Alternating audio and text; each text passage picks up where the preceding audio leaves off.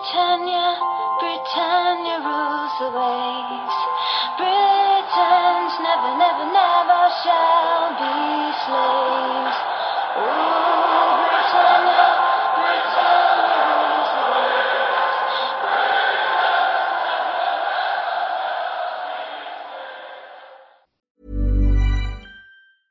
Hiring for your small business? If you're not looking for professionals on LinkedIn, you're looking in the wrong place. That's like looking for your car keys in a fish tank. LinkedIn helps you hire professionals you can't find anywhere else, even those who aren't actively searching for a new job but might be open to the perfect role. In a given month, over 70% of LinkedIn users don't even visit other leading job sites. So start looking in the right place. With LinkedIn, you can hire professionals like a professional. Post your free job on linkedin.com slash people today.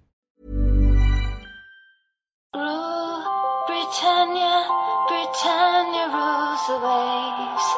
Britons never, never, never shall be slaves. Britannia, Britannia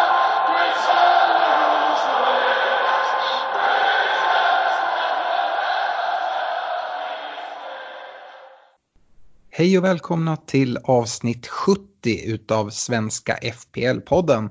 Vi gör oss redo inför Game Week 23 och spelar in tisdagen den 14 januari. Idag kommer vi som vanligt köra en laggenomgång där vi går igenom förra veckans omgång Game Week 22 och blickar framåt.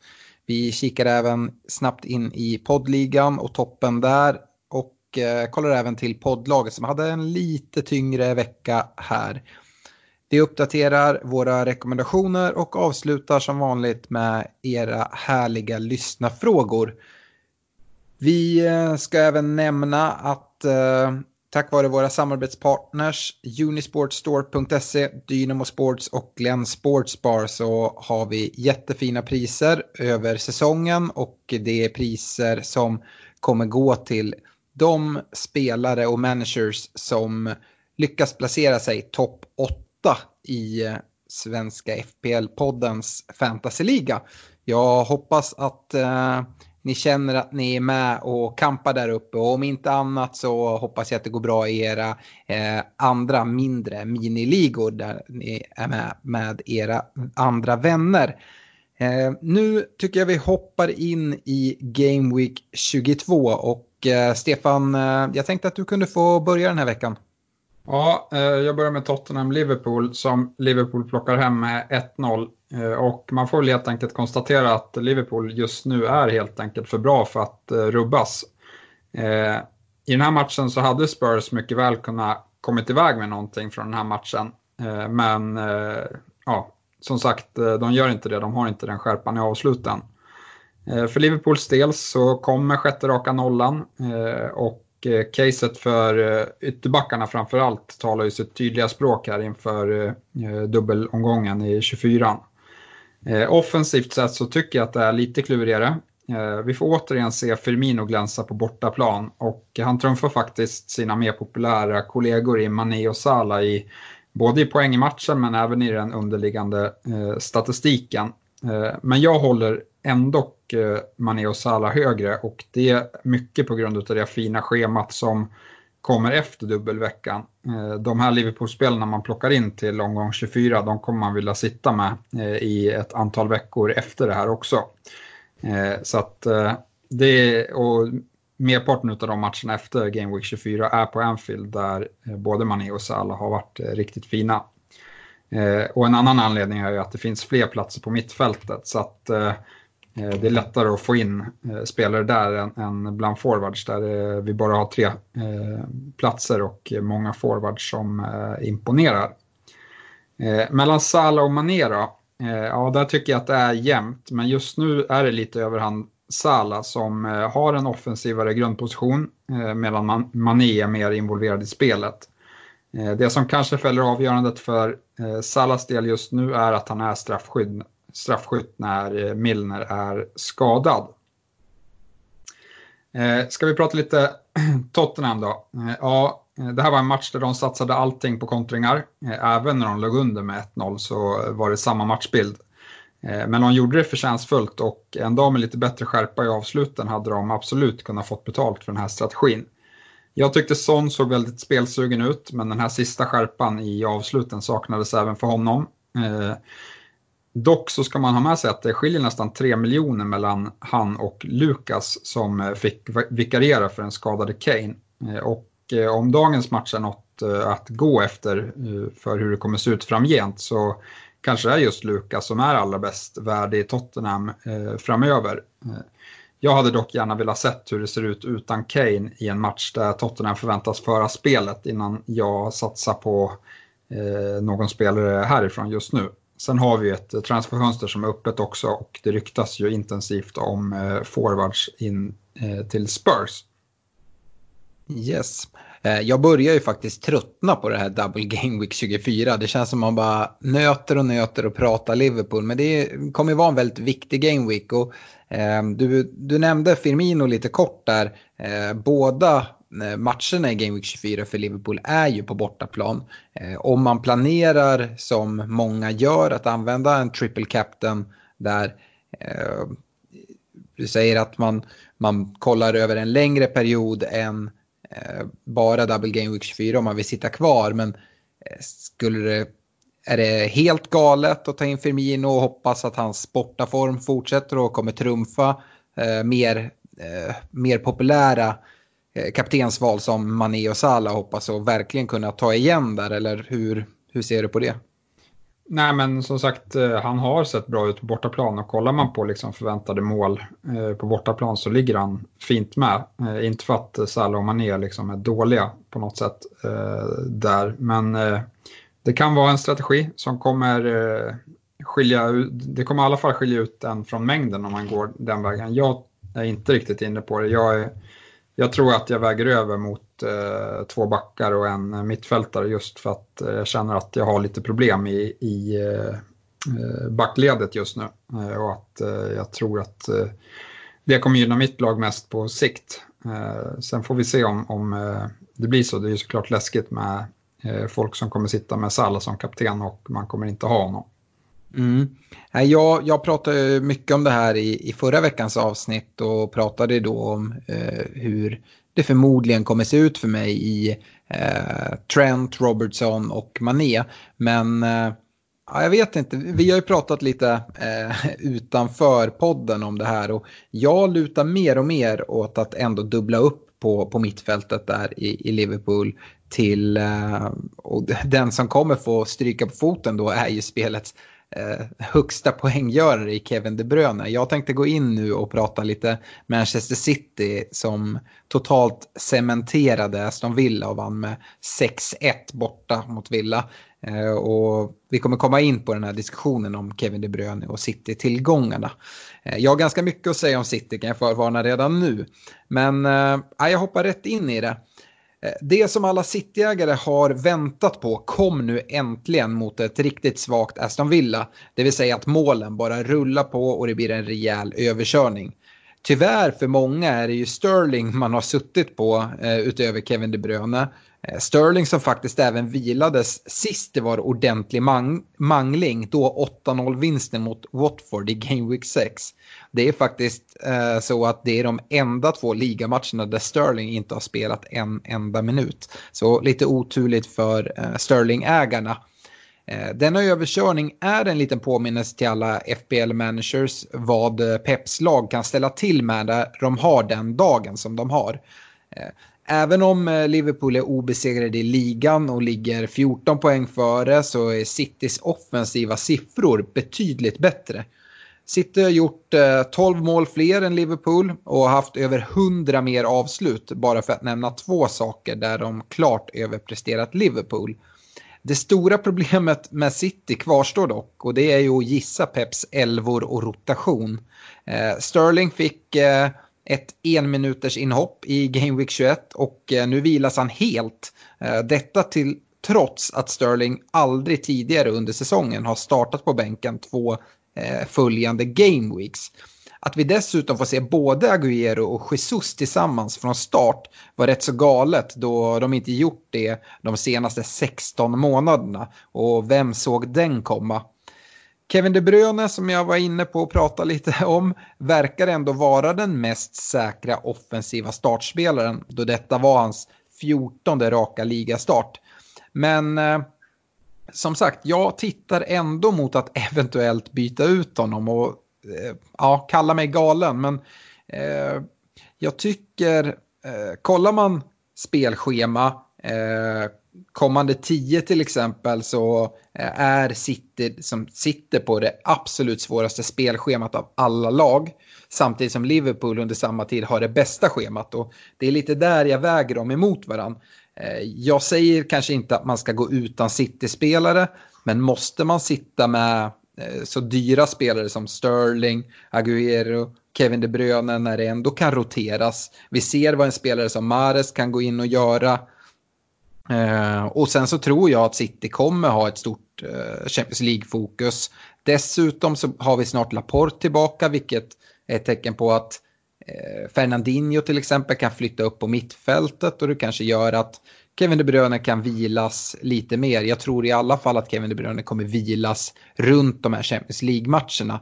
Eh, och eh, Stefan, jag vill bara bolla upp för dig. Tycker du att man är helt galen om man tänker på det här med de dyra spelarna i Kevin De Bruyne, Agüero Sterling, att kanske växla ner till en David Silva eller Mares där man kanske kan ta en rotation på ett annat sätt. För när de väl spelar så, så tar de ju ändå poäng.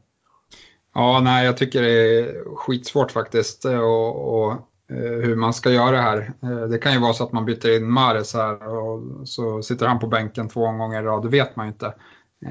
Men, men Ja, det är, det är jättesvårt och som sagt jag väger väl mer och mer över mot att gå på två Liverpool-backar bara för att det är ett enklare beslut än att eh, plocka ut De Bruyne som har varit helt eh, fantastisk i år. Eh, så ja, vi får se vad som blir rätt eh, på längden men det är ett riktigt svårt beslut tycker jag. Ja, men det är ju plus och minus med, med allting egentligen. Jag tycker att det kan vara värt en chansning att dubbla upp eh, Mané och Salah inför den här gameweeken. Och det betyder inte att jag sitter med dem i all evighet. Eh, precis som du pratade om med Liverpool, att man ska blicka längre fram. Ja, absolut, jag vill ha tre Liverpool-spelare. Men framförallt vill jag ha både Mané och Salah i Game Week 24. Sen så skulle man kunna spara ihop två byten och göra ett dubbelbyte där och, och byta ut en av mittfältarna för att ta in eh, en annan försvarare i Liverpool eller Firmino och Eh, ja, på så sätt. Och, och, om det nu är så att man ser att Kevin De Bruyne ändå fortsätter bara mangla på, ta in honom igen. Det är ju inget som stänger den dörren. Jag, ja, jag funderar fram och tillbaka på det här. Eh, och det finns för och nackdelar verkligen med det. Eh, dels ser vi en Sané som är tillbaka i träning. Nu har han varit borta en väldigt lång tid men jag kan gissa att han ändå kommer få speltid och då är det ju Eh, på bekostnad av kanske både Sterling och eh, Bernardo Silva och Mares. Så att, eh, dessutom det jag nämner med att Fernandinho kanske kommer upp på mittfältet om Laporte kommer tillbaka.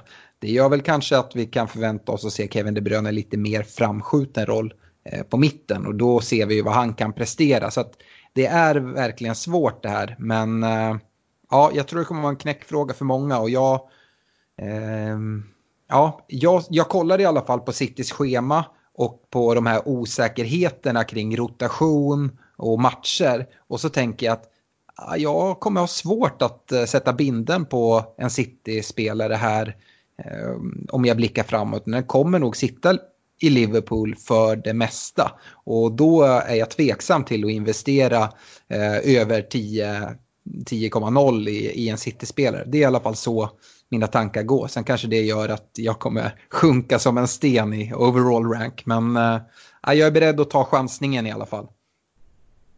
Eh, lite kort om överkörningen av Aston Villa. Eh, och utöver hattricket från Agüero så tog även Jesus och Mares tvåsiffrigt med poäng. Medan Kevin De Bruyne stannade på nio efter att blivit utbytt tidigt i andra halvlek när matchen redan var klar. Och det kanske talar lite för att eh, en utvilad Kevin De Bruyne kommer starta nu till helgen. Och då kanske vi vi pratar en kaptensbindel där med hans fina form. Dessutom så kan väl inte Sterling vara bänkad nu, eh, nu igen. Det har jag väldigt svårt att se. Gällande forwardsrollen däremot med Agüero och Jesus tycker jag det är riktigt obehagligt att gissa hur det kommer se ut här till Game Week 23. Om vi pratar Aston Villa då. Eh, nu möter de förvisso ett oerhört starkt Manchester City, men Villa är inte bra. Defensivt lockar de absolut noll och eh, de fyra nollor som de har tagit under året har alla varit på hemmaplan mot relativt svagt motstånd. Eh, Graylish är väl egentligen den enda man kan kika åt, men hans ägare fick sig ett slag när han uppenbarligen inte har förtroende för straffarna längre om El Ghazi är på plan.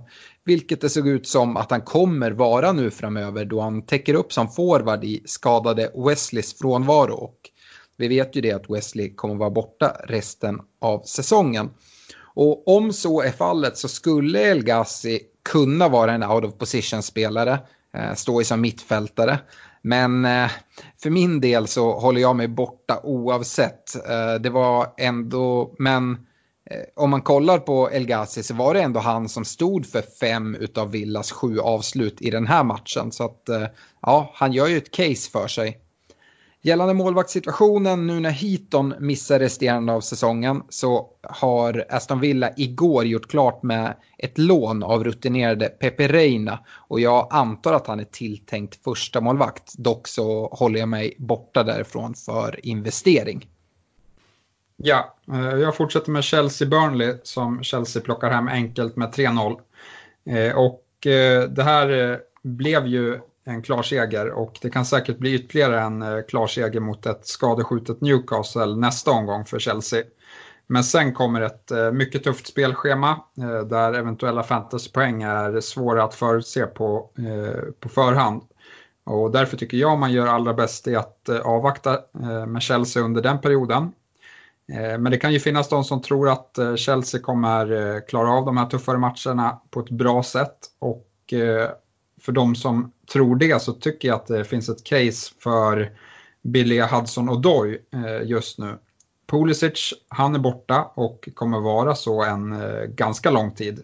Han åkte på någon form av svårare skada så han blir väl borta en, en till två månader skulle jag gissa. Eh, och eh, för 5,6 tror jag Hudson Odoi kostar så kan det vara värt en chansning då hans plats borde vara relativt eh, given när Pulisic är borta. Sen så ser vi fortsatt Abraham, William och framförallt Reece James som har plockat hem två raka man of the match-utmärkelse på högerbacken fina ut. Men för mig väger de här tuffare matcherna över och jag kommer inte satsa på någon från Chelsea under den här perioden. Snackar vi Burnley så ja, de är relativt urusla just nu och har dessutom ett svårt spelschema så här är det bara att undvika. Yes, jag eh, går in på Everton-Brighton, en match som Everton vinner med 1-0. Och eh, Everton är ju ett lag som många har vänt blickarna till med rätta. Men trots att folk vänder blickarna hit så sticker man fortfarande ut med Everton-spelare. Vilket eh, att man gör eh, att man kan Eh, Eh, kanske dra lite i sina kompisligor eh, då den mest ägde spelaren i, i Everton och är Richarlison som endast är uppe på 13 procent i ägarandel. Eh, framåt så är det just Richarlison som gör matchens enda mål i denna omgång och han används som forward bredvid Calvert Lewin i denna match. Det finns ett case att investera i eh, eh både Richarlison men även hans anfallspartner Calvert Lewin. Eh, Eh, och i den här matchen tycker jag man ska se sig som lite olycklig om man är Calvert Lewin-ägare. Då han har en eh, expected goal involvement på höga 0,82. Och för att sätta det i jämförelse så målskytten Richarlison låg på 0,5. Eh, både Calvert Lewin och Richarlison hade fyra avslut var inne i boxen, vilket är riktigt bra. Så Calvert Lewin fortsätter leverera kanonsiffror.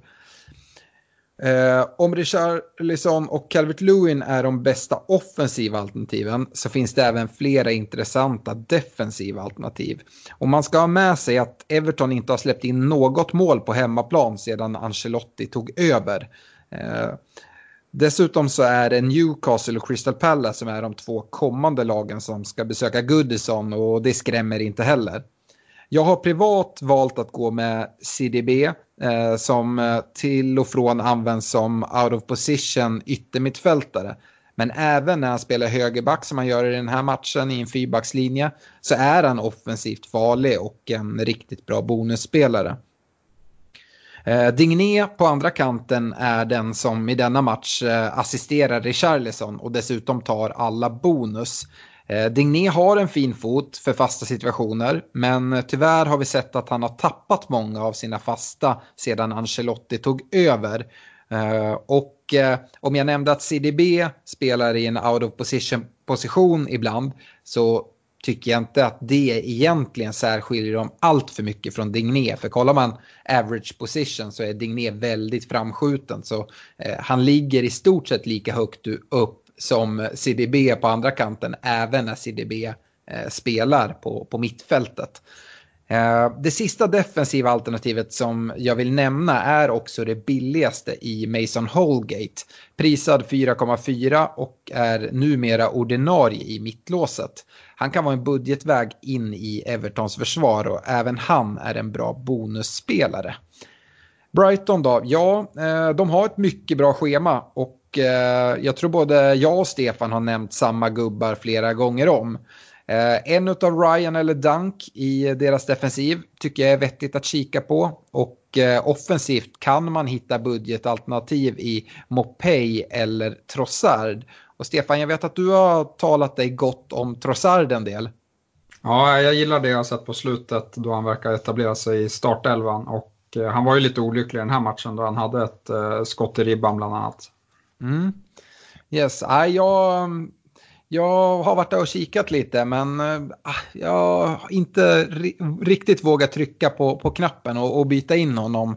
Eh, det finns ju några budgetalternativ i, i samma prisklass där men eh, det är en väldigt fin spelare, det är det absolut.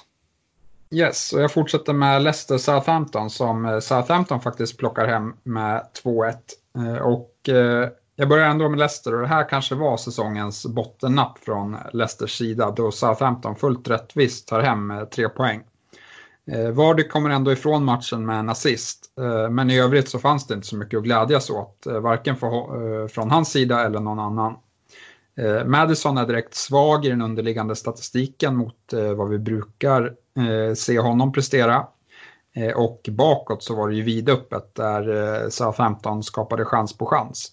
Frågan är då om man repar sig från det här Leicester. Eh, jag ser det som så att man har två lättare eh, matcher på pappret kvar här eh, och jag kommer använda de matcherna för att dra ytterligare slutsatser om Leicesters form om det här var en engångsföreteelse eller om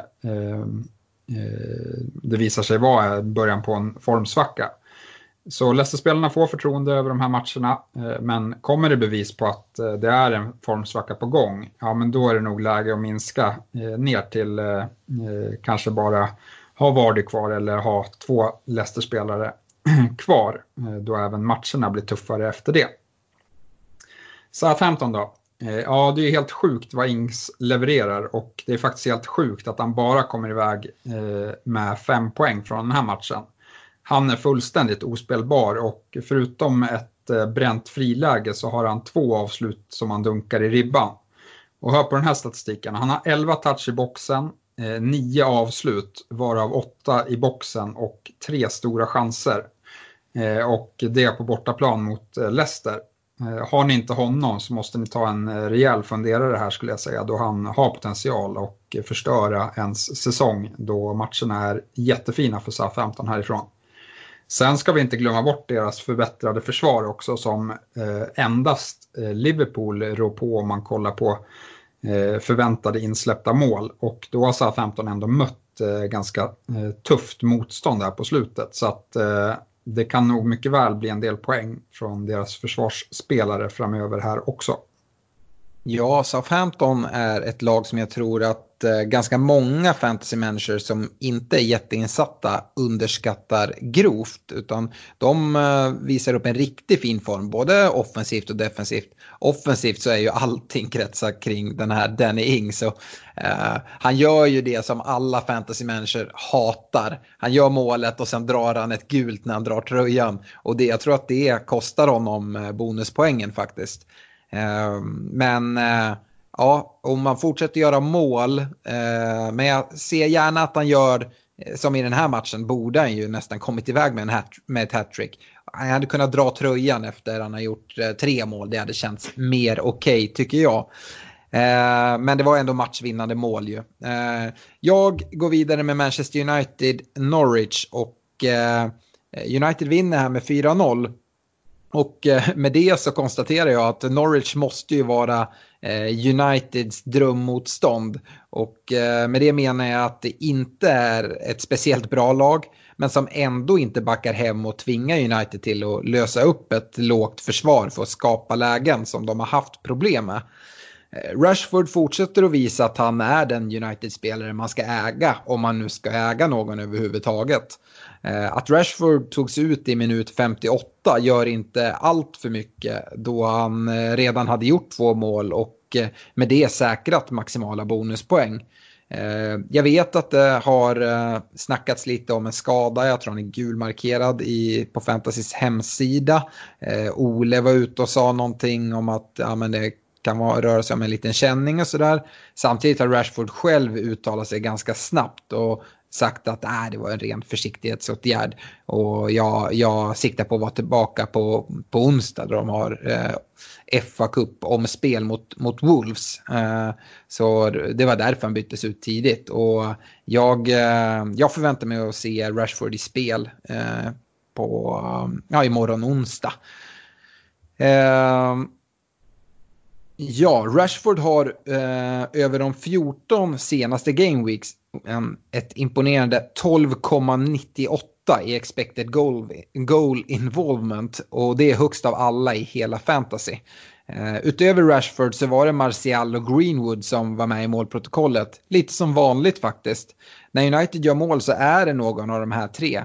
Det är faktiskt bara de tre som har gjort Uniteds senaste 15 Premier League-mål. Eh, och eh, eh, Martial ska väl nämnas. Eh, jag, jag pratar framför allt om Rashford eh, och jag tycker att Rashford är ett bättre alternativ men Martial har också visat upp en, en fin form och eh, har man utrymme för en mittfältare snarare än en anfallare så skulle det kunna vara en spelare också.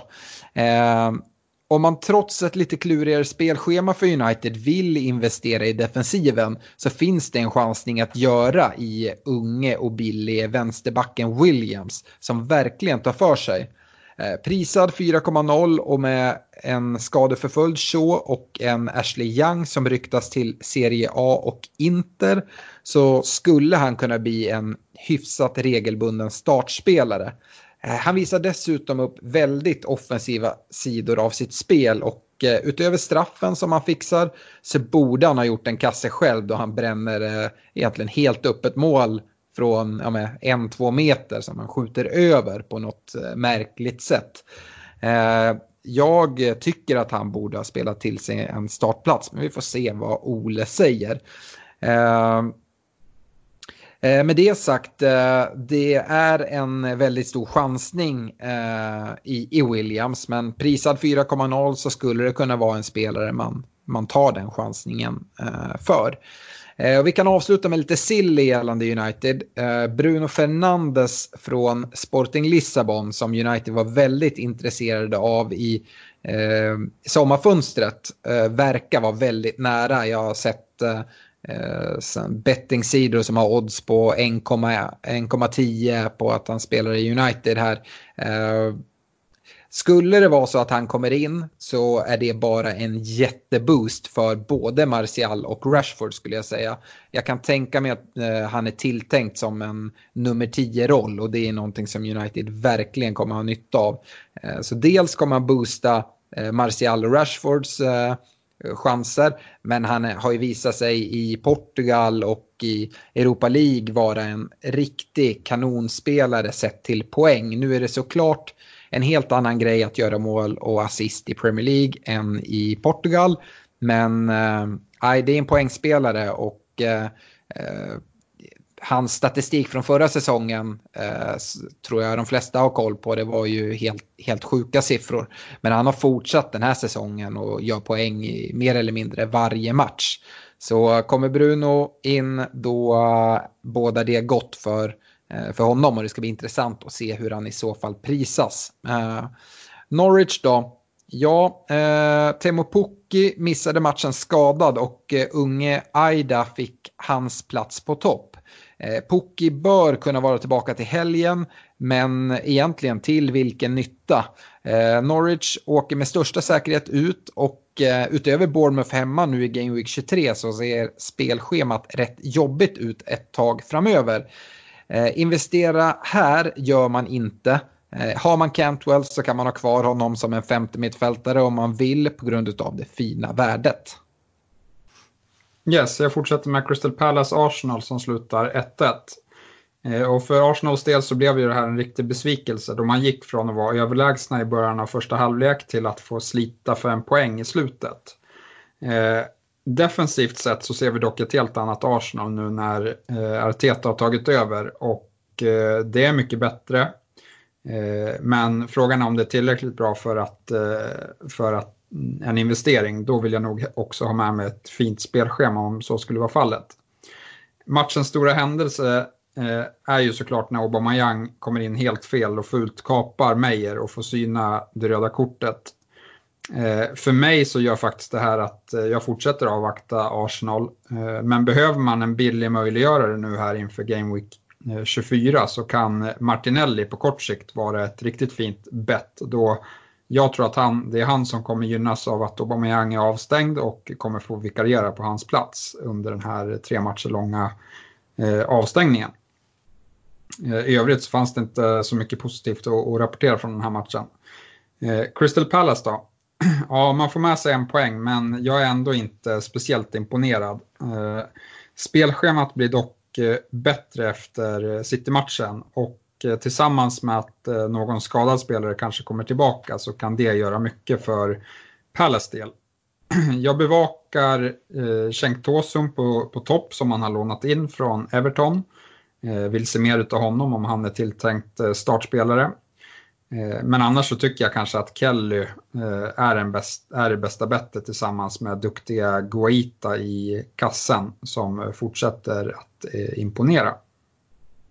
Yes, Sheffield United West Ham 1-0 till Sheffield, men jag tänker ändå börja prata West Ham och det är på grund av den uppkommande dubbelveckan för dem här i Game Week 24. Eh, Fabianski eh, slog upp sin skada och blir väl förmodligen borta en längre tid nu. Eh, skadan uppkommer när han skjuter ut en inspark och eh, det bådar inte gott. Eh, jag förväntar mig att han är borta länge. Eh, det ställer till det en del för de som redan har eller tänkte ta in honom eh, inför eh, Game Week 24 men även framåt. Som vi nämnde i förra podden så roterar han ju väldigt bra med Pope i Burnley. Eh, detta gör ju även att man generellt blir lite mer osäker på West Hams defensiv eh, trots nye tränare Moyes vid rodret. Eh, I och med det tuffa spelschemat både i Game Week 24 där de har två matcher men även därefter så lockas jag inte allt för mycket kring West Hams spelare och min rekommendation är faktiskt att inte investera här trots den här double game weeken. Vi har sett det förut att det är många som stirrar sig blinda på, på dubbelomgångar. Eh, I Liverpools fall så är det en helt annan situation men West Ham, nej, inte för mig. Eh, om man ändå inte vill lyssna på mig eh, så kan eventuellt eh, Masuako eh, som är prisad 4,2 och står som back men spelar offensiv yttermittfältare vara av intresse. Eh, Felipe Andersson fick en smäll i slutminuterna och verkade direkt besvärad men tvingades spela klart då alla byten var gjorda. Och jag skulle invänta presskonferens här om man eh, Eh, av någon anledning kollar på att ta in honom eller eh, redan sitter med honom i sitt lag. Sheffield United Ja, eh, Mosé fortsätter agera inhoppare och eh, dags att se sig om efter andra budgetalternativ på topp tycker jag. Eh, Fleck fortsätter leverera poäng i och med en osjälvisk assist till McBurney. Eh, jag som Lundström-ägare fick eh, se han kliva av i ett taktiskt byte i minut 69 och satt då och hoppades på ett insläppt mål så att eh, alla med fler Sheffield-spelare skulle tappa nollan på dessa spelare. Men fick besviket konstatera att den här nya idiotiska handsregeln och VAR dömde bort Snodgrass mål på tilläggstid. Eh, Arsenal och City kommande två gameweeks gör att eh, Lundström kan eh, bänkas de här matcherna om man har bra alternativ i sitt bygge. Därefter ser schemat finfint ut hela februari för Sheffield. Yes, och då har jag kommit fram till min sista match som är Bournemouth-Watford som Watford eh, plockar hem enkelt med 3-0. Och man är faktiskt tillbaka över strecket efter att eh, fullständigt ha kört över Bournemouth i den här matchen. Eh, tyvärr för min differential Delofeo så blev det inga poäng i, i den här matchen. Eh, men jag tycker fortsatt att han imponerar i statistiken eh, och eh, på topp så föredrar jag honom eh, framför eh, Dini. Sen på mitten då har vi ett, faktiskt två fina alternativ. dels så fortsätter Sar sin poängskörd genom en ny assist. men matchens spelare är ändå Ducoré som har fått börja spela släpande anfallare nu med Eh, den nya tränaren. Och eh, han såg riktigt fin ut i den rollen och eh, kostar endast 5,6 miljoner. Så han kan vara en riktig möjliggörare om man letar differentials och tror att Watfords fina form fortsätter. Det här var också hans tredje raka match med poäng. Bournemouth då? Ja, jag tycker man börjar allt mer se ut som ett eh, Championship-lag. Eh, nu är dessutom Billy Rico eh, på bänken så jag rekommenderar bara hålla er borta från Bournemouth. Wolverhampton Newcastle 1-1 sista matchen i genomgången. vi börjar med Wolves då Newcastle aldrig är av intresse jag var en av många fantasy managers som hade höga förhoppningar på Wolves i den här matchen då Newcastle var så extremt skadedrabbade. Och Wolves var tydligt det bättre laget eh, utan att för den skulle glänsa. Eh, målet kommer föga oväntat på en hörna då, Newcastle haft oerhört svårt att försvara sig på fasta. Eh, ägare till Jiménez men även till viss del Traoré bör känna sig lurade på poäng när Dubravka gör en superräddning från en Jiménez nick från nära håll på inlägg från Traoré. Efter matchen så talade manager Santo uh, om att de behövde förstärka här i januarifönstret. Vi får se vad det innebär, men uppkommande schema ser tungt ut. Om Omspel i FA-cupen mot United imorgon onsdag och Premier League-schemat är Southampton som visar helt galen form nu här i eh, Game Week 23 följt av Liverpool, United och Leicester. Och det är alltså kommande fyra. Så ja, Wolves, eh, de har tidigare kunnat ställa till det för eh, de bra lagen och de kommer verkligen behöva plocka fram ett sånt spel nu kommande fyra matcher. Newcastle, ja, eh, de är ju i grunden ett ganska svagt lag och dessutom så har de enorma skadeproblem, vilket fortsatte i den här matchen. Redan efter 28 minuter hade två byten av Dammet och Gale tvingats göra. Men trots detta kommer man iväg med en poäng i en svår bortamatch som måste ses väldigt starkt gjort. Eh, om ni inte har förstått det tidigare så upprepar jag ändå. Håll er borta från Newcastle. Yes. Eh, poddligan då. Eh, det är fortsatt Joel Roge som eh, håller första platsen och är första manager i eh, eh svenska FBL-podden att kliva över 1400 poäng. Han ligger på 1402 poäng och eh, det är efter en game week där han plockar in 57 pinnar. Eh, Niklas Hamnefors, eh, också han fortsatt tvåa.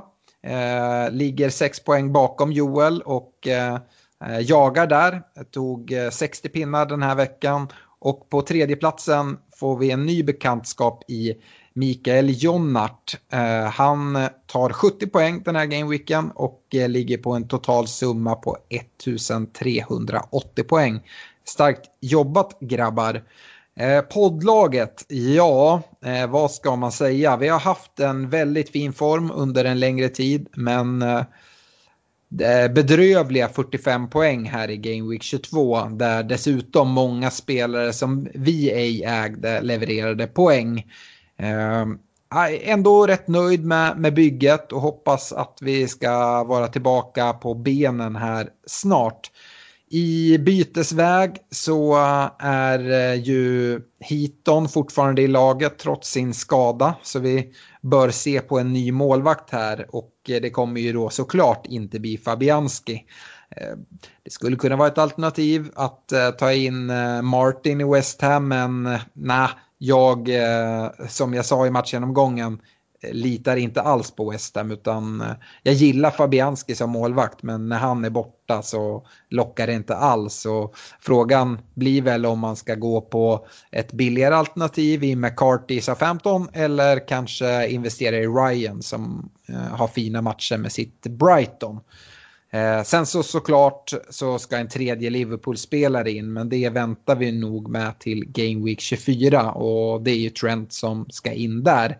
Eh, är det något du vill tillägga där Stefan? Ja, jag är framförallt bedrövad över den här eh, superräddningen som Dubravka gör då det troligtvis kostar oss 17 eh, poäng. Eh, då vi satt med kaptensbindeln på Khemenez och även hade Traoré i laget. Så att den var riktigt sur att se på repriserna. Och det påverkade ju alla våra lag den här omgången där det blev dåliga utfall för våra privata samt poddlaget. Så det, det var surt. Ja. Men det är bara nya tag till nästa vecka. Det är väl det och eh, då kan vi kika in i rekommendationerna. Och eh, om jag förra veckan var ganska defensiv och inte gjorde så mycket byten så har jag nu tagit tag i det här och ja, men, kickat ut en del dödkött och tagit in några fina lirare.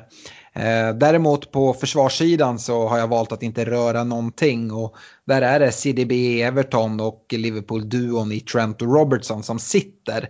Eh, vi är ganska överens här. Du har eh, Trent och CDB också men tillagt av Sojonsho i Leicester. Får han fortsatt förtroende? Nej, han ryker faktiskt eh, lite på frågetecken kring Leicesters form och framförallt att de släppte till så mycket chanser. Eh, samt att eh, Dunk ser fortsatt mycket fin ut, hotar väldigt mycket offensivt. Eh, nu är spelschemat eh, fin fint så att eh, jag plockar in honom som en eh, liten differential på backsidan. Mm.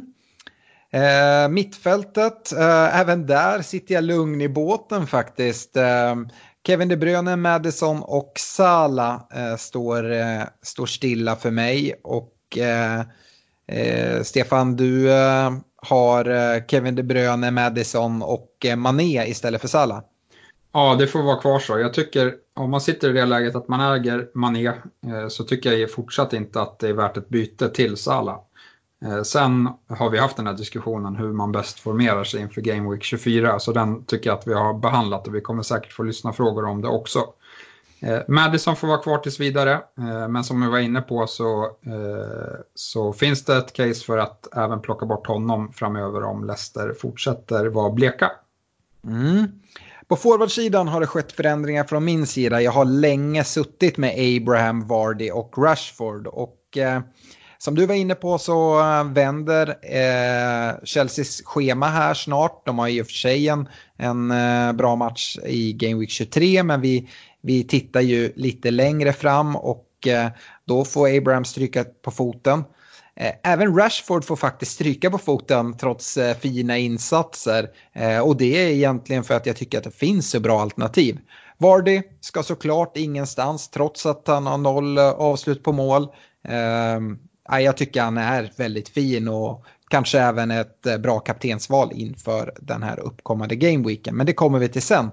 Eh, Abraham och Rashford byts ut och in Ja, då kommer ju såklart Danny Ings. Han måste ju med där. Jag förstår inte varför han inte har varit med tidigare. Jag har ju suttit med honom en, en lång tid och bara eh, hovat in poängen. Så att, eh, han ska absolut vara med. Eh, dessutom så Calvert Lewin i Everton. Eh, nu blev det inga poäng här senast men statistiken ser jättebra ut. Evertons schema ser jättebra ut och eh, Calvert Lewin kommer ösa in poäng. Eh, Stefan, du sitter med Jimenez, Abraham och Vardy. Har det rört sig något där för dig också? Yes, Jiménez får lämna eh, den här gången eh, och det till förmån för Ings som känns som en eh, no-brainer att plocka in här nu med fint spelschema och superform. Abraham får sitta kvar och det är mycket på grund av den här matchen mot Newcastle där jag förväntar mig att han kan ta mycket poäng. Sen kommer nog han också ryka från min forwardsbesättning. Yes, uh, differential-sidan då. Eh, där eh, satt jag förra veckan med eh, Calvert Lewin, CDB och Orie. Och om jag ska vara helt ärlig vet jag inte varför Orie var kvar. Jag, det var väl ren lathet egentligen. Calvert Lewin och CDB, ja, jag gillar dem mycket, jag gillar Evertons schema. De är kvar för mig. Orie däremot vinkar vi hej då till och eh, välkomnar in Ismail Sarr i Watford som endast ägs av 1,2 procent. Eh, i dina differential-val, Stefan, så har ju du Calvert Lewin precis som mig eh, tillsammans med Delofeo och eh, Perez i Leicester. Yes, det blir två förändringar men en är ju bara att byta Watford-spelare och det gör jag från eh, Delofeo till Ducoré eh, på mitten då jag tycker att eh, i alla fall jag känner att eh, när man sitter med laget så är det ganska lätt att sätta i ordning tre forwards man tror på och då är det svårt att få in en eh, Delofeo. Eh, däremot på, finns det mer utrymme på mittfältet och eh, då plockar jag in en billigare Ducoré där. Calvert Lewin får sitta kvar. Eh, sen får faktiskt Perez stryka på foten för Trossard som jag tror mycket på kommande fyra gameweeks här. Ja, jag sa ju det när du tog in Perez att han, han är, behöver man inte kika mot. Nu har Leicester dessutom eh, dippat lite så eh, det gör du rätt i att eh, vinka hej då. Eh, kapten då, Game Week 23. Eh, är det ett lätt val tycker du Stefan? Uh, jag vet inte riktigt. Nej, men då bollar jag upp lite matcher. Ja. Eh, vi kan ju börja med omgångens eh, stormöte skulle jag ändå säga. Rivalmötet mellan Liverpool och Manchester United. Jag vet att eh, du brukar känna dig tveksam till eh, de här toppmatcherna. Samtidigt så har eh, United eh, ett obefintligt mittfält och eh, Liverpool har, spelar hemma på Anfield. så Salah och Mané borde kunna vara av intresse. United har fina omställningsspelare med bra form i både Rashford och Martial men det är väl troligast att man kollar kaptensbindel mot eh, Liverpool om man nu eh, ändå ska trycka av här. Va, vad säger du? Ja, nej, United är det enda laget som Liverpool inte har vunnit mot i år. Eh, och det brukar vara tajta matcher mellan just Liverpool och United. Nu håller jag ju såklart Liverpool som superfavorit i den här matchen. Men jag skrämmer mig lite av eh, statistiken till exempel att Salah aldrig har gjort mål på eh, United eh, och eh, därför drar jag mig lite från att sätta binden där i alla fall. Eh, Mané kan absolut vara ett eh, alternativ. Men nej, jag gillar inte toppmatcher och sätta kaptensbindeln.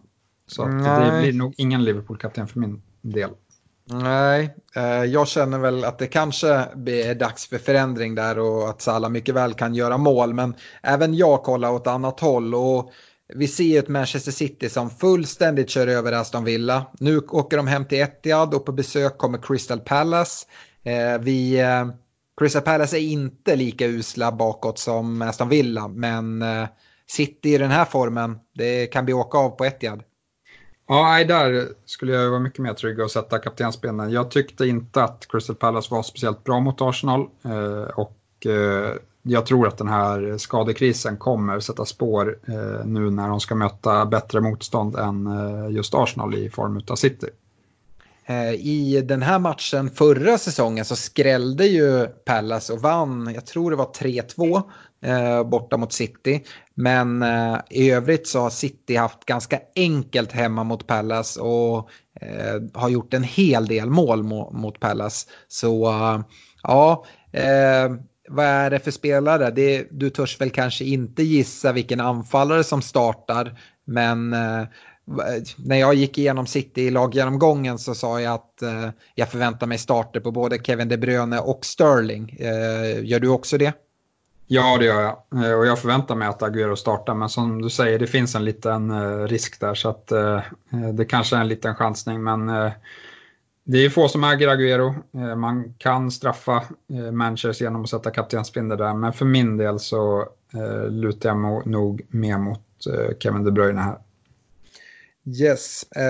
Ett annat alternativ som jag var inne på lite tidigare det är ju Eh, Leicester trots lite vikande form. Eh, nu åker de bort till Turf Moor och ska eh, möta Burnley som visar upp knackig form. Jag eh, kan tänka mig att eh, Vardy vill bara komma in i, i målformen igen och ja, tycker inte att det är fel att sätta en bindel där. Nej, han ska absolut vara med i diskussionen tycker jag.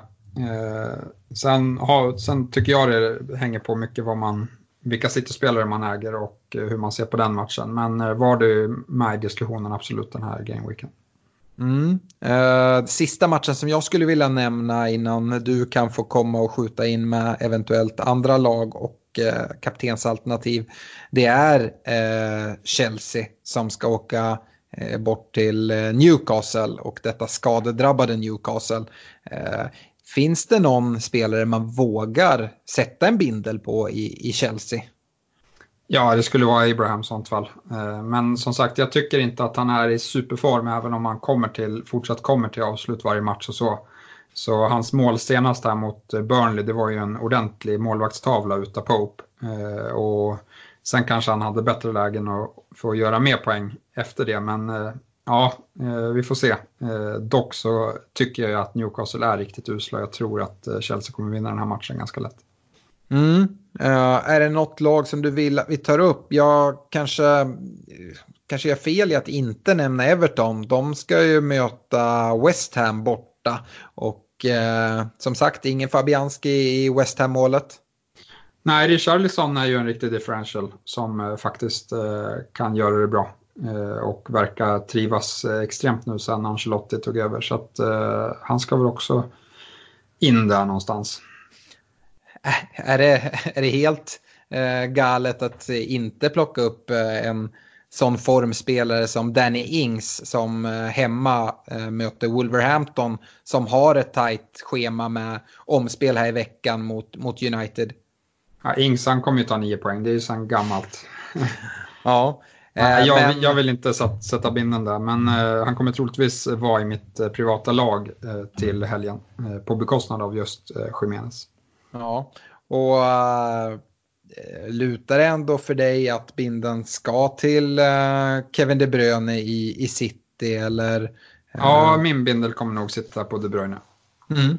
Och han trumfar ändå Vardy på grund av Leicesters lite tveksamheter i, i för, ja, formen. Jag ser en liten skrällchans där ändå. Alltså, man vet aldrig vilket Burnley vi får när de spelar på hemmaplan. De kan vara, göra jobbet för motståndarna och eh, är det nu så att Leicester dippar ordentligt här, vilket jag inte tror att de kommer göra, så, så finns det lite skrällchans i den matchen. Men eh, nej, Vardy kan säkert göra det bra också. Mm. Eh, deadline är lördag förmiddag vid 12.30 Eh, då Game Week 23 sparkar igång med Watford Spurs. Eh, nu hoppar vi in i lyssnafrågorna och jag tänkte att vi kunde börja. Vi har fått in två frågor som berör de olika chipsen. Eh, Oskar Fransén eh, undrar när det är bra läge för free hit-chippet och undrar om till exempel Liverpools dubbla game week här i 24 kan vara ett alternativ. Ja, nej, jag tycker inte det för att eh, det man absolut vill äga i Game Week 24 är Liverpool-spelare och det man absolut vill äga efter Game Week 24 är Liverpool-spelare. Eh, så därför tycker jag att man gör bäst i att eh, ladda upp med dem eh, med vanliga byten här inför Game Week 24. Eh, free hit hade jag använt senare på säsongen när det kommer komma Game Week som eh, inte alla lag spelar i till exempel. Det brukar vara fin, fina lägen att använda det, det chippet. Ja, och som vi har sagt tidigare, det är svårt att spekulera allt för mycket i och diskutera, men eh, det ser ut som att Game Week 30 skulle kunna vara en ganska stor blank Game Week, att det är många lag som blankar då eh, på grund av FA-cupen. Och eh, ja, det är då jag nu preliminärt kollar åt eh, själv att använda eh, en, en free hit. Eh, det är dessutom ofta ganska bra lag eh, som är kvar i FA-cupen och eh, när de blankar så eh, kan man i en game week ta ut deras spelare och istället fylla på med, med spelande eh, spelare. Eh, Malin Boström eh, är inne på triple captainshipet som jag tror de allra flesta blickar mot. Eh, och hon skriver så här, snart kommer Liverpools dubbla gameweek och jag sitter på Mané. Är det nu jag ska lägga triple captain eller ska jag vänta på något ännu bättre tillfälle? Ja, det här är svårt att säga om. Det kan komma ett bättre tillfälle i slutet av säsongen, men det vet vi inte. Och eh, jag tycker det är rätt unikt att det är så långt mellan matcherna här för Liverpools del. Eh, så att eh, min triple captain kommer dras med största sannolikhet i Game Week 24. Bara för att vara på den säkra sidan. Och jag tycker inte att någon av de här motståndarna avskräcker just nu, eh, trots att båda matcherna är på bortaplan. Eh, Wolverhampton kan visst göra det svårt för Liverpool, men eh, som sagt, de, de är inte lika glänsande och har mycket matcher här som, som de kan vara. Och West Ham utan Fabianski, det vet vi att det brukar inte vara allt för starkt. Nej, och precis som du är inne på så tycker jag att det tåls att upprepa. Att en double game week eh, skiljer en vecka mellan matcherna. Det har vi typ aldrig sett förut och vi med största säkerhet kommer vi inte se det eh, mer den här säsongen. Utan det brukar nästan vara eh, ja, men en eller två dagar emellan bara. Och då brukar vi inte se 180 minuter eh, på spelare. Här tror jag att vi kommer se 180 minuter på ganska många Liverpool-spelare. Och eh, ja, som sagt, matcherna är bra. Det är bortamatcher men det är bra matcher. Så egentligen oavsett vilka Liverpool-spelare man sitter med så kan jag se att det finns case för triple captain. Oavsett om man går och sätter den på, på en eh, Alexander Arnold eller en Mané, Salah, eh, sticker ut med en Firmino. Jag tycker det finns case egentligen för allihopa. Eh, Mané och Salah kommer såklart vara det vanligaste. Och men vill man vara lite galen och sticka ut så behöver det inte vara fel att sätta det på någon annan Liverpool-spelare heller.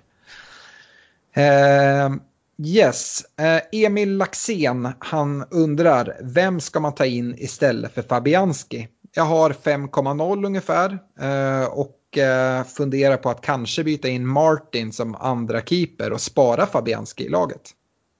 Ja, det är såklart en lockande tanke, men jag hade inte gjort det. Jag tror att jag har läst eh, lite prognoser och det verkar som att Fabianski blir borta 3-4 veckor. Så inte allt för lång tid heller. Eh, men eh, nej, ja, vi sitter i samma situation och kollar efter målvakt i, i poddlaget och där har vi ju pratat upp Ryan och McCarthy som vi gillar som de två bästa alternativen. Mm. Och jag tycker inte man ska stirra sig blind på West Hams eh, dubbla game week här i, i 24. Uh, eh, visst, det brukar vara bra för målvakter, de får räddningspoäng och sådana saker, men det är, det är Liverpool och Leicester som, som ska mötas. Och ja, även om Leicester då eventuellt vacklar lite i form. Men jag tycker det är lite för tidigt att säga det också. Eh, så min rekommendation är att gå på McCarthy eller Ryan, lite beroende på hur laget ser ut i övrigt. Har man till exempel Dunk i försvaret, ah, då tycker jag att Ryan är lite väl att ta i. Men eh, ja, det är, det är mina tankar. Eh, Challe Bengtsson Jarup uh, undrar senaste nytt om status på Rashford och då antar jag att det är skadan han tänker på. Jag nämnde ju det här i eh, laggenomgången att Rashford själv har uttalat sig och uh, siktar på att spela här i morgon i fa Cup om spelet mot eh, Wolves. Så eh, invänta där, eh, oavsett om han startar, är på bänken eller inte är med i truppen så tror jag att vi kommer få uppdaterad information inför helgen och jag förväntar mig att se Rashford till spel till helgen oavsett. Eh, vill du fylla i något där Stefan?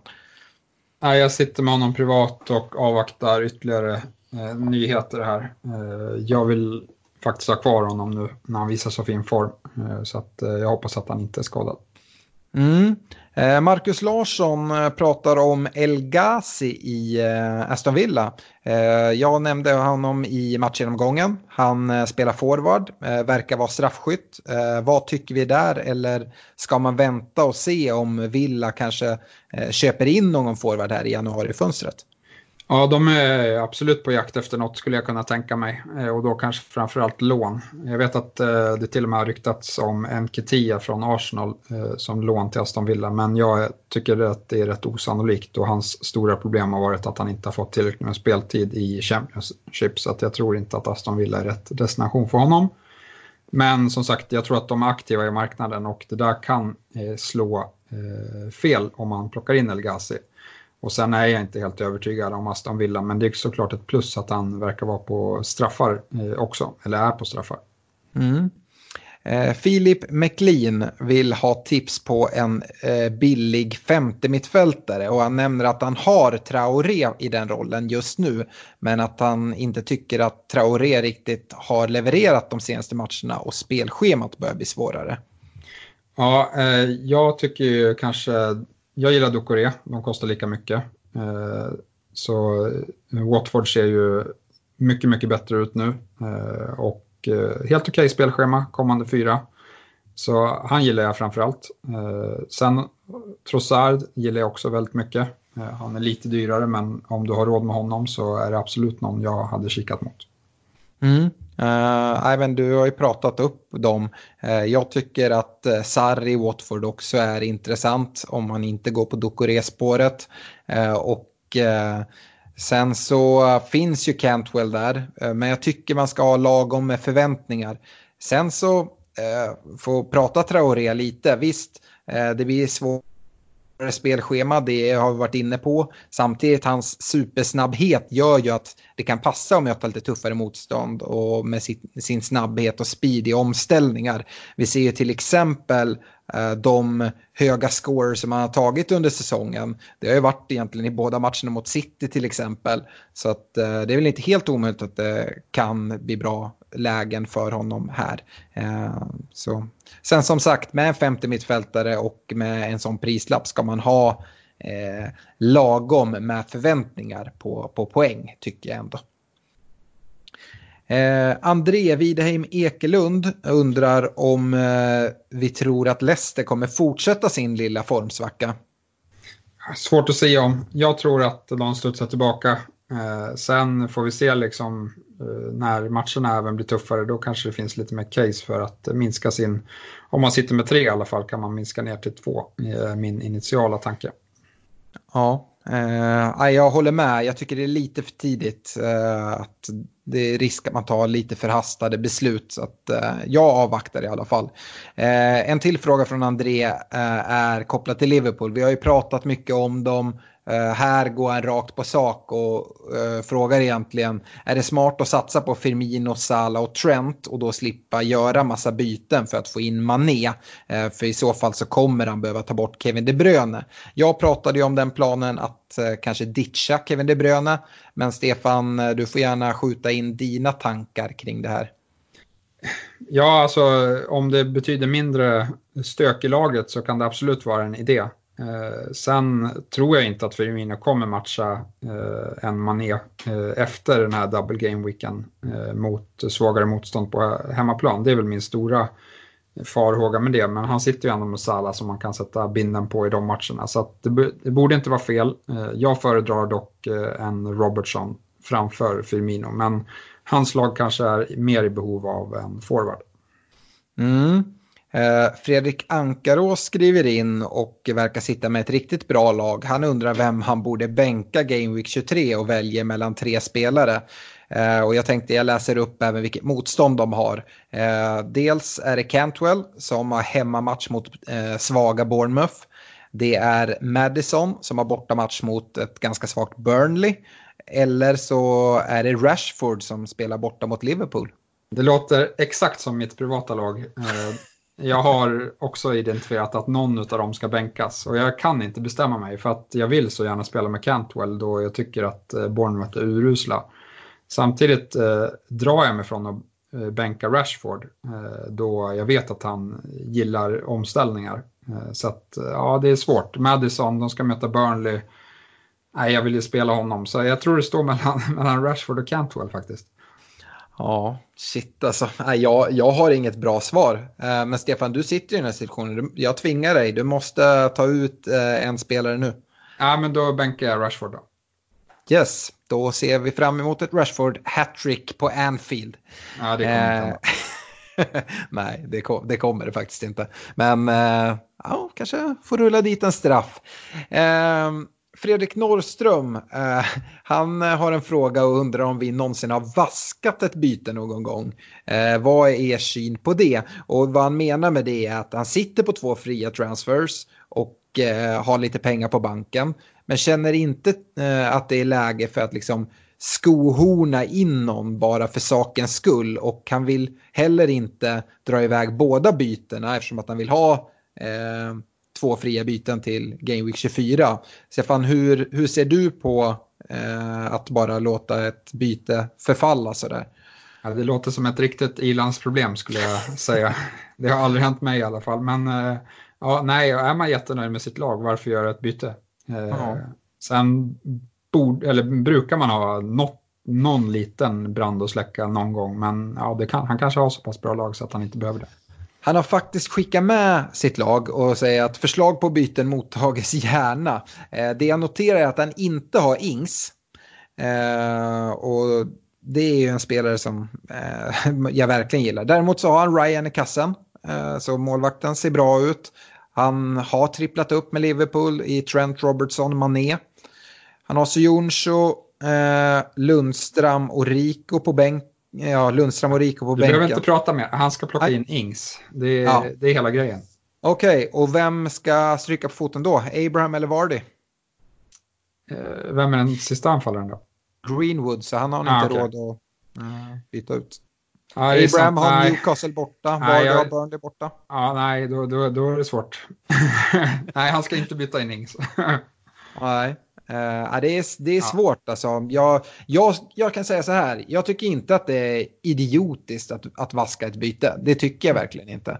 Uh, jag, uh, jag, man brukar oftast vilja göra ett, men nej, jag hade nog suttit still i båten. Och skulle jag göra något så hade jag använt ett dubbelbyte och då kanske gjort Greenwood till Ings och hittat pengar någonstans. Men i det här läget, Mm. Eventuellt eh, så hade det varit att adressera eh, Rico eh, som man har på bänken. Eh, man skulle kunna göra det till den här chansningen att eh, ta in Williams i United eh, som prisad 4,0 ja, det, hade jag, det hade jag gjort. Ja, det, det är väl det jag skulle kunna hitta. Jättebra chansning, för Rico, Rico kommer han inte spela någonting ändå. Nej, Rico kommer inte spela i hans lag och eh, kanske inte heller i, eh, i Bournemouth här eh, ett tag eh, framåt. Eh, så det, det, skulle kunna vara något om man bara vill göra ett byte. Eh, Fredrik Andersson eh, är också inne på och fingrar i sitt lag. Det här är sista frågan från Facebook. Eh, han undrar om man ska ta ut Abraham och Martial för Firmino och Grealish eller ta ut Jiménez och Martial för Firmino och Traoré. Eh, ja, det är, det är ta ut Martial eh, i båda eh, och sen så är det Jiménez eller Abraham då. Ja, Jiménez tycker jag får stryka på foten i sånt fall. Mm. Uh, För att så... jag hade, jag hade, jag hade, äger Abraham, eller hade jag ägt Abraham så hade jag gärna haft honom i, mot just Newcastle. Mm. Ja, jag förstår vad du tänker. Och han undrar om vi har något eh, bättre alternativ för att egentligen trippla upp Liverpool. Och jag känner väl kanske att han inte i den här gameweeken behöver göra det. Ehm, så att eh, mitt tips hade nog varit att eh, max göra ett byte den här gameweeken. Ehm, så att han har två fria till nästa. Om man nu sitter med två fria nu. Om man inte har två fria nu skulle jag nog inte göra ett byte alls. Uh, för att jag, nej, jag tycker det känns, uh, känns onödigt. Men uh, det är bara så, så jag tänker. Um, Stefan, har vi fått några frågor från Twitter? Ja, men det, vi har fått en del faktiskt. Jag drar igång med, med direkt. Kalle Essan undrar, vad hände med Sterling? Jag har haft han alldeles för länge och de senaste bänkningarna har varit smärtsamma. Punkt, punkt, punkt. Ja, Eh, snacka om tålamod eh, och sitta kvar med honom. Eh, men med det sagt, jag hade inte bytt ut honom till den här hemmamatchen mot Crystal Palace. Jag kan inte se Sterling bänkas för tredje matchen i rad. Men det är ju den här Guardiola, man gillar inte honom i fantasy. Det är så mycket Nej. står ju klart. Nej, eh, sen därefter så tycker jag att Sterling är en bra möjliggörare inför Game Week 24 att, eh, att frigöra pengar och eh, ta in en eh, liksom premium Liverpool-spelare om man inte redan sitter med tre. Eh, det tycker jag. Spelschemat vänder. Eh, som sagt, Sané på väg tillbaka. Jag tror eh, att eh, Champions League kommer prioriteras och eh, Sterling är ju absolut en spelare som kommer starta båda Champions League-matcherna mot Real. Det kan jag säga med, med största sannolikhet. Så Eh, ja, eh, jag tycker det finns case att kolla på att byta ut honom, men kanske inte nu till Game Week 23. Eh, nej, så känner jag. Ja, jag hade också gjort så. Jag hade förberett för Game Week 24 genom att behålla Sterling den här Game Weeken och sen göra honom till Mané eller Salah i nästa omgång. Mm. Tobias Karlsson han undrar, är det dags att byta ut Jiménez? Eh, vem ersätter man honom med i så fall? Max 7,5 miljoner. Ja, eh, det kan vara läge. Eh, med det sagt så, ja, Wolves schema är ju åt det tuffare hållet. Samtidigt så Jiménez har bevisat tidigare att han kan ställa till det för vid, vid, tuffa matcher och Wolves i, i stort har gjort det. Eh, så han skulle kunna fortsätta prestera. Eh, jag tycker ändå att han erbjuder rätt okej värde. Samtidigt så finns det ju väldigt mycket offensiva alternativ. Eh, vi har ju nämnt ganska många. Ings tycker jag, om man inte har honom så är det ett perfekt byte som dessutom sparar en del pengar. Jag tycker även att Calvert Lewin har ett bra case för sig där. Så där har man ju två spelare. Jag antar att han inte sitter med Ings, Calvert Lewin och Jimenez. Så att uh, Ings eller Calvert Lewin skulle jag säga. Men Ings uh, som första prio. Yes. Uh, Filip McLean han undrar Calvert Lewin eller Maupay? Filip, han skickar både Twitter och Facebook alltså, och lite olika frågor. Eh, men absolut. Eh, Calvert Lewin eller Mopay? Eh, jag, jag föredrar eh, Calvert Lewin, men eh, jag, jag gillar det jag ser från Mopay också. Och, eh, Brightons schema är bra, men för min del så faller valet på Calvert Lewin. Har du någon annan syn, Stefan? Nej, jag gillar också honom eh, mer. Men sen kan det ju självklart gå hur som helst här över kommande fyra då Brighton har extremt fina matcher. Och, men det har ju även Everton skulle jag säga. Ja, nej, men Mopay behöver inte vara fel om man har feeling där. Nej. FPL, FPL. Eh, han undrar vilken Liverpool-trio ska man köra i Double Game Week 24? Det här har vi pratat mycket. Firmino eh. börjar nämnas allt mer frekvent och folk upptäckt att han har fler poäng på bortaplan. Ja, och kan väl säga det att mycket handlar väl lite om vad man sitter i för situation och hur eh, ens lag är uppbyggt och hur eh, resurserna är fördelade.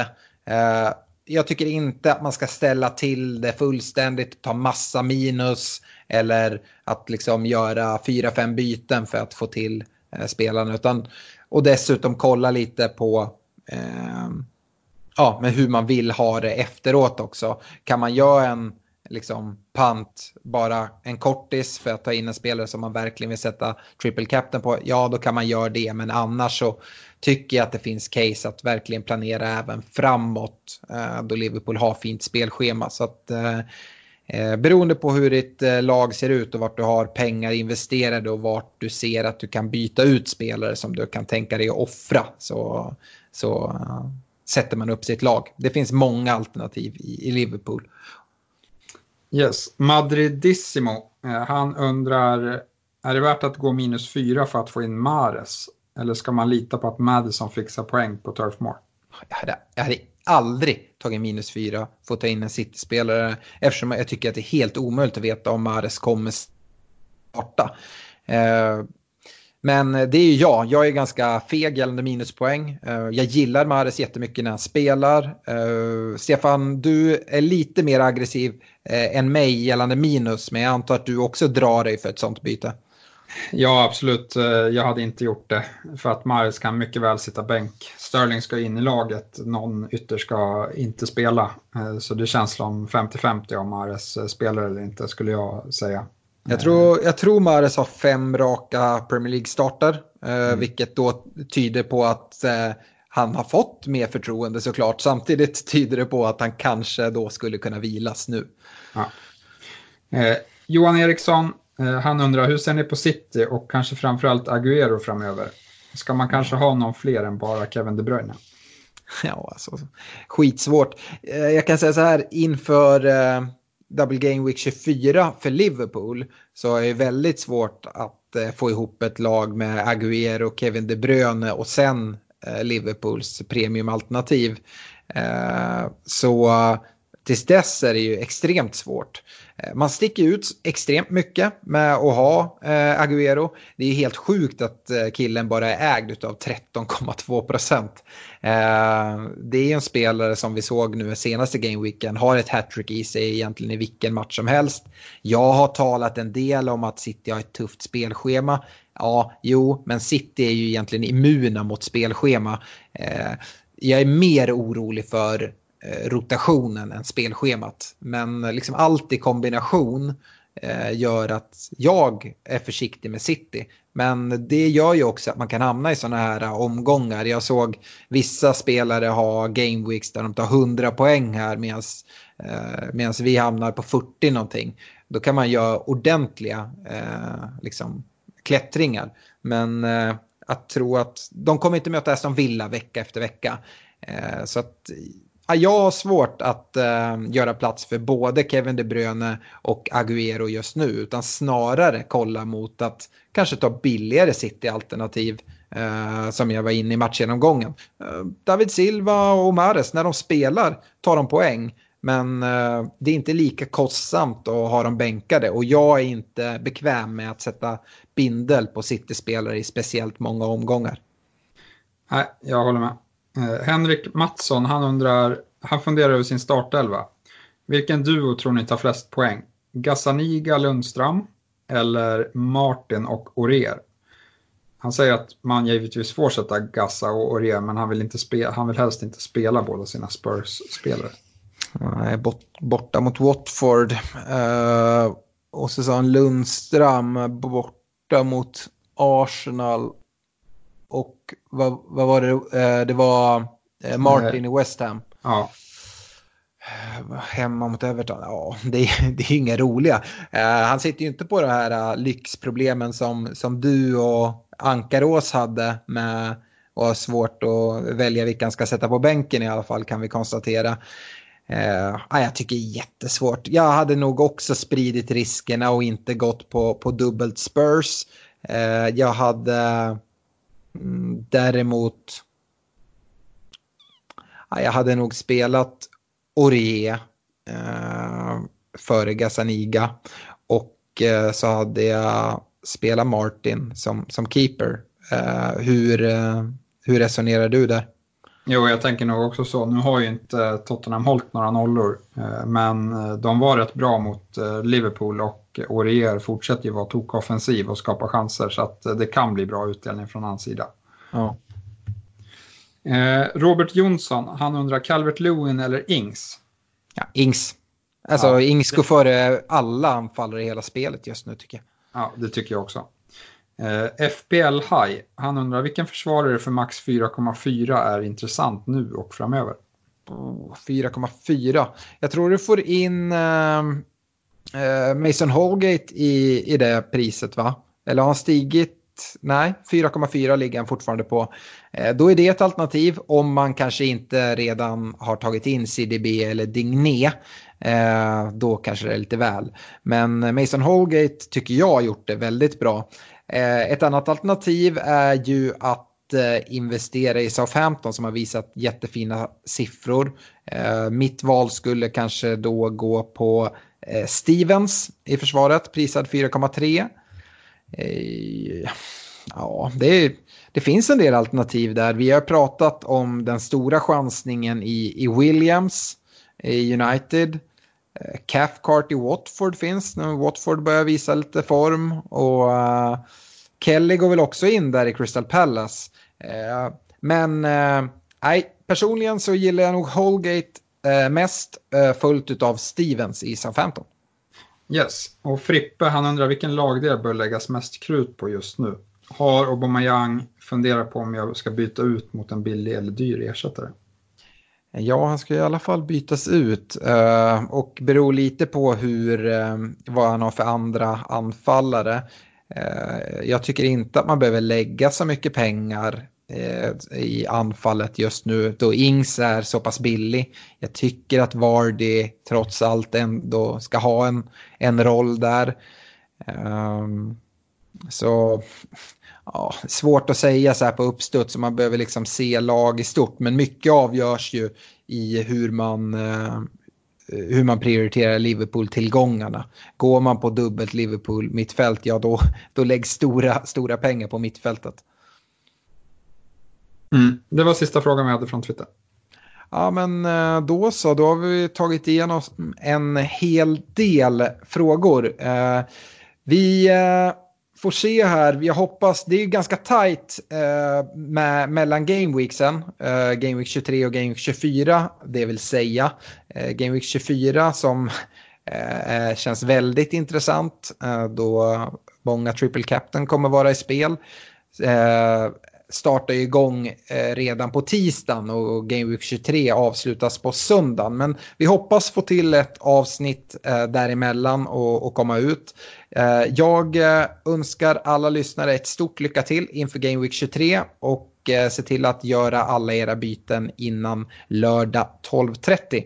Stort lycka till och härligt att ni lyssnar. Ha det bra! Ha det bra allihopa!